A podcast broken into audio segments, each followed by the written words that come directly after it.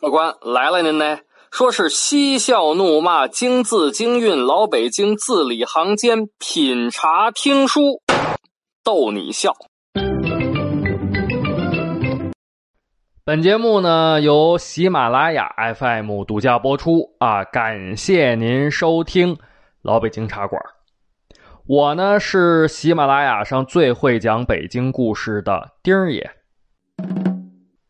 今儿个呀是礼拜三。啊，又该给您嘚啵故宫的传奇故事了。咱们呢，接着上个礼拜三的给您讲。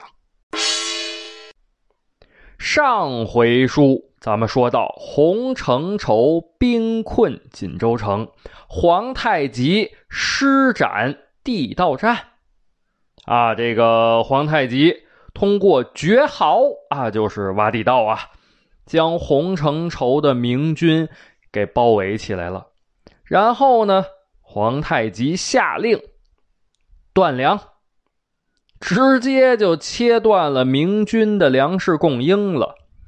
接下来，皇太极用出了第三招劫粮，啊，直接夺取了明军塔山和笔架山一共十二处粮仓。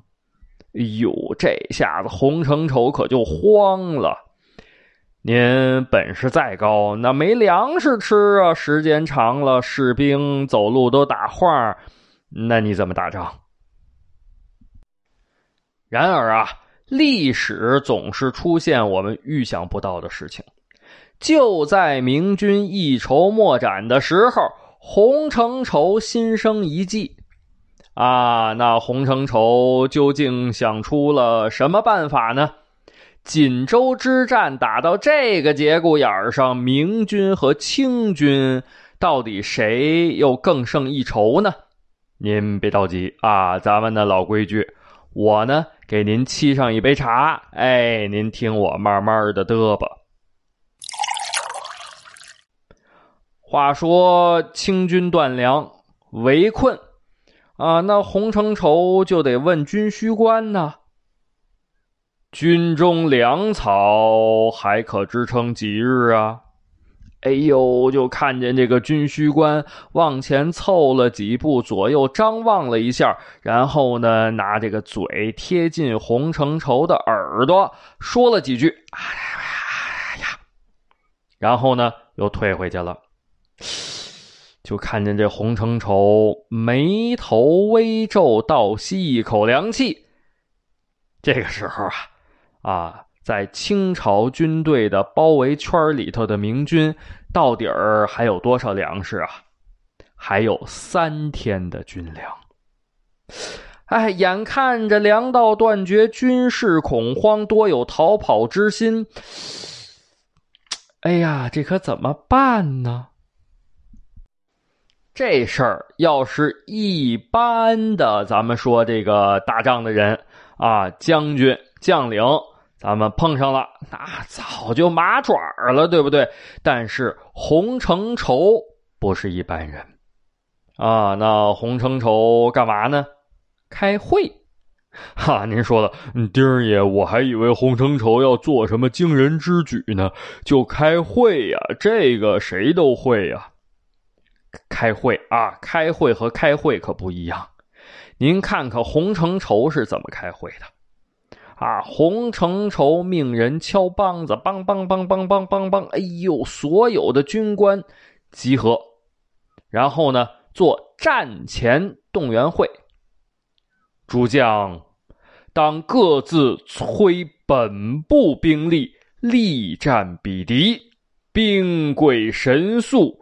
解围在此一举。说完之后呢，这下面没动静啊，这下面鸦雀无声。为什么呢？大家伙都觉得，就就就就这么打吧，不行，这凶多吉少，估计我自己个儿的小命都保不住了。啊，这个时候呢，有一个叫张若琪的军官说了。报报报报告将军，在下认为退守宁远为上策。您问了，说这张若琪谁呀？怎么这么大胆子呀？这张若琪是当时兵部尚书陈新甲的亲戚，啊，就是陈新甲安排在洪承畴身边的刺探情报的人，哈哈。啊，所以他有俩身份，一个身份呢是帮着这个陈新甲看着洪承畴，还有一个身份呢就是洪承畴手下的将领。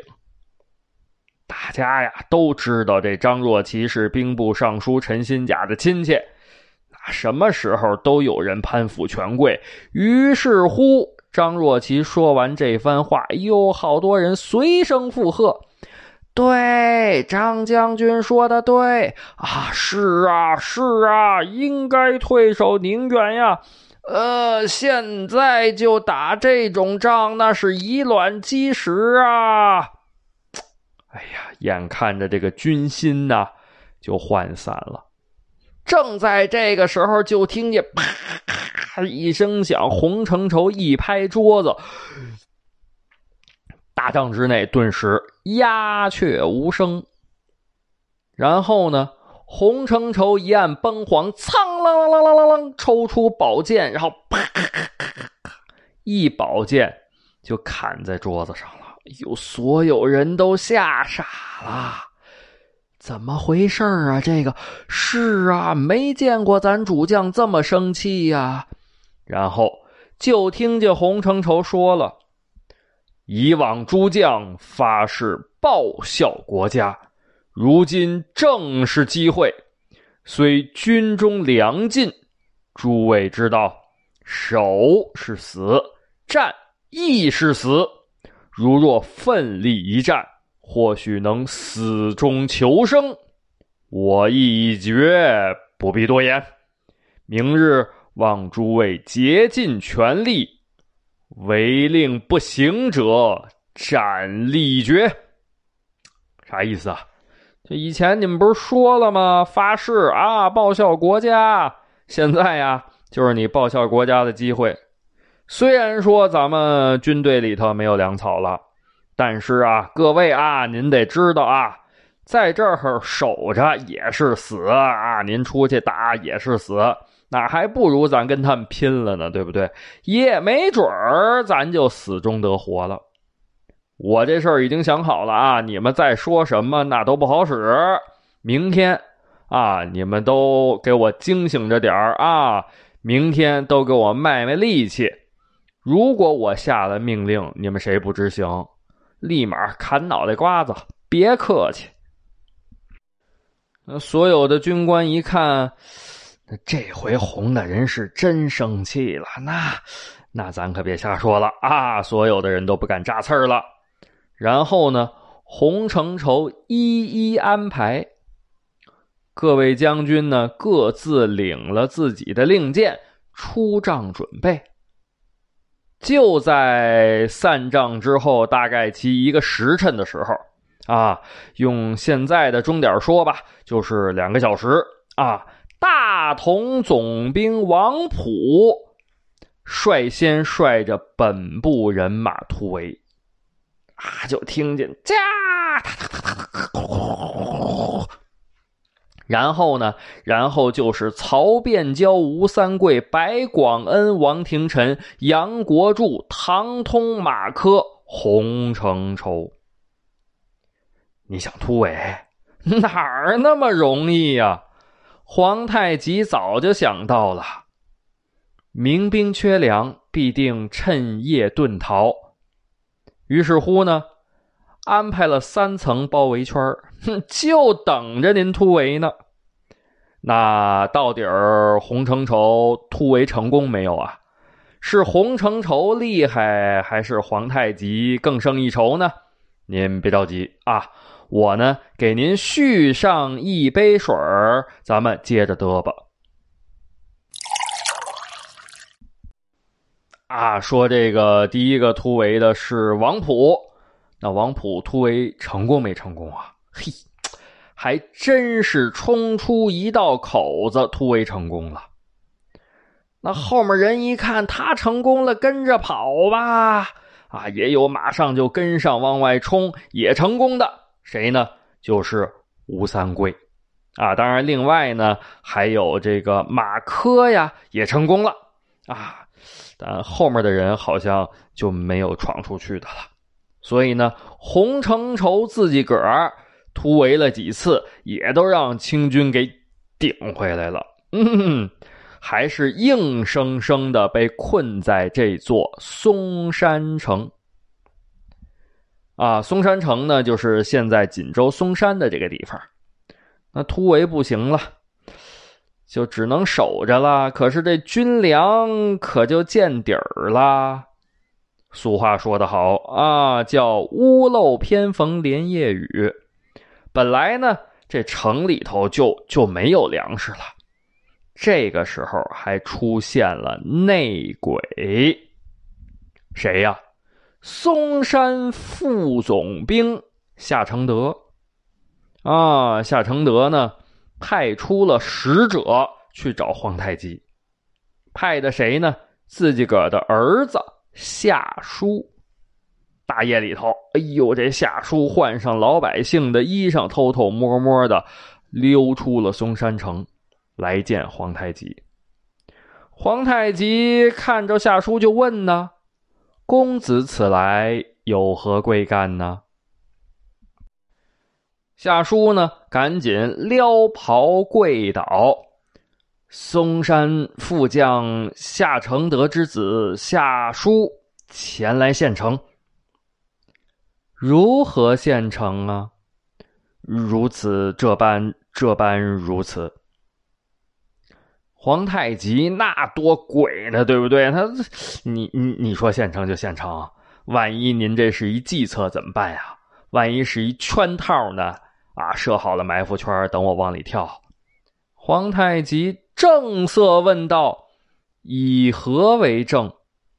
夏书说了：“在下愿在清军大营作为人质，以表诚意。”皇太极一挥手，唰啦，旁边过来侍从。啊，皇太极还挺客气，安排夏家公子别帐休息。您说是别帐休息，其实就是给你看管起来了啊。然后呢？然后敲梆子响，梆梆梆梆梆啊！召集军事会议，商量破城的行动。按照夏书的说法啊，明日夜间三更鼓响，夏承德会换掉南城守军。此时南城守备薄弱，可入城。一旦清军入城，夏承德举旗起义，亲自擒获。各路总兵，同时擒获主将洪承畴，献于皇太极。啊，转过天来，皇太极呢，派豪格带着军队啊，大夜里头等着，等什么呢？就等这三更鼓响，就听见咚咚咚咚。咚咚咚咚咚，三更鼓响过之后，豪格一挥手，唰啦，后面上来两百敢死队。哎呦，这些个人都是短衣襟、小打扮，从头到脚一身黑，黑纱遮面啊，就眼睛这地方有点窟窿啊，就跟现在那个电影里那个忍者似的啊。呃，身上呢带着绳索、软梯、挠钩这些个攀爬用具，来到城墙边上，把带着钩子的绳子往城上头甩，日揉日揉日揉，然后啪啪啪啪，然后拉，咔咔咔啊，这钩子感觉行，这劲儿能吃住了，勾紧了。开始脚踩着城砖的缝手里头拽着绳子，嗖嗖嗖嗖嗖嗖嗖啊，向城上头爬。哎，您还别说，这夏承德呀，还真守信用啊！果然，两百人在城墙上攀爬，没遇到一丁点儿的阻碍，也没有明军发现这些事情。别说没有明军发现，他就没有明军啊，等这两百人已经跨过城墙的时候，城里头还是没有一点动静。于是乎呢，有人跳下城墙啊，来到城门边上。您说了，这城门边上也没有军兵把守吧？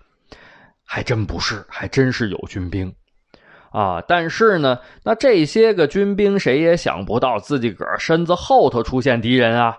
对不对？那敌人都在城门外头呢，都在城外头那个营帐里头呢。结果，噗噗噗啊！噗！看守城门的士兵还没来得及叫出声呢，就被人家用短刀给干掉了。干掉了把守城门的军兵之后，就听见嘎啦啦啦啦啦啦啦啦哐当，然后就是哐啷哐啷咯吱吱吱吱吱哐。吊桥放下，城门打开。这个时候，豪格手里头的马刀往前一挥，就听见“通通通”三声炮响，接着清军如潮水一般冲啊冲啊，就冲向了城门了。啊，这时候这洪承畴呢？正在城里头睡觉呢，就听见“咚咚咚”三声炮响，洪承畴机灵一下子就醒了，心说：“完了，这个呀，有人夜间偷袭，然而敌人既然敢打炮，证明城门已经被打开了。”果不其然啊！就在洪承畴苍啷啷啷啷抓出宝剑，想要上去指挥战斗的时候。哼！哐！房门被人家踹开了。夏承德呢，带着人闯进来，二话不说，抹肩头，拢二背，把洪承畴给捆了一个结结实实，然后推着洪承畴就向着城外头走。洪承畴呢，一边走一边看着，嘿，哼。被捆的不是自己个一个人啊，还有巡抚邱民养、总兵王廷相、总兵曹变交等等等等吧。结果呢，迫于压力啊，洪承畴呢不得已的情况下啊，也投降了皇太极。到这儿啊，其实松锦大战已经接近尾声了。因为呢，整个这片地区就剩一个小尾巴儿。那 什么叫小尾巴儿呢？就剩一座城了。啊，这小尾巴儿在哪儿呢？就是从锦州城往外头不远的这个城，这城叫杏山城。这杏山城里头是谁呀？嘿，就是最早突围出去的王普和吴三桂。啊，讲到这个呢，咱就得把这个时光月份牌啊再拨了拨了啊，拨了到什么时候呢？拨了到崇祯十五年，也就是清崇德七年，公元一六四二年，啊，明朝崇祯十五年四月二十二号，锦州附近的战场已经打扫的差不多了，一共呢，清军。斩杀敌军五万余人啊，获得马匹七千余匹，另外还有甲胄九千套。但是呢，皇太极不开心啊，为什么呢？这杏山城还在呢。皇太极到这个时候就已经失去耐心了啊，一个小小的杏山城不要也罢。您说了，丁二爷。皇太极就不攻打杏山城了，那得打呀。那您说，那皇太极说了不要也罢，啥意思？皇太极这回下了决心了啊！什么叫做不要也罢呀？安排鳌拜围绕着杏山城半圈给我排好红衣大炮。大炮都排好了，鳌拜呢到皇太极那儿回话。启禀我主，红衣大炮就位。皇太极手捻虚髯，微微的闭上了双眼。也就是几秒钟的功夫吧。突然之间，皇太极双眼圆睁，向杏山城的方向抬手一指，开炮。然后就听见鳌拜应声答道：“这。”那您问了，丁儿爷，真的向杏山城开炮了吗？还有那个吴三桂和王普又怎么着了？啊，由于时间的关系，咱们今儿个就讲不了了啊。没关系，别着急，咱们下个礼拜三啊，接着这个给您往下讲。呃，您可一准来哈。您要是觉得我们这个原创节目挺卖力气的啊，也麻烦您给评论个六六六，谢谢您了，谢谢，谢谢。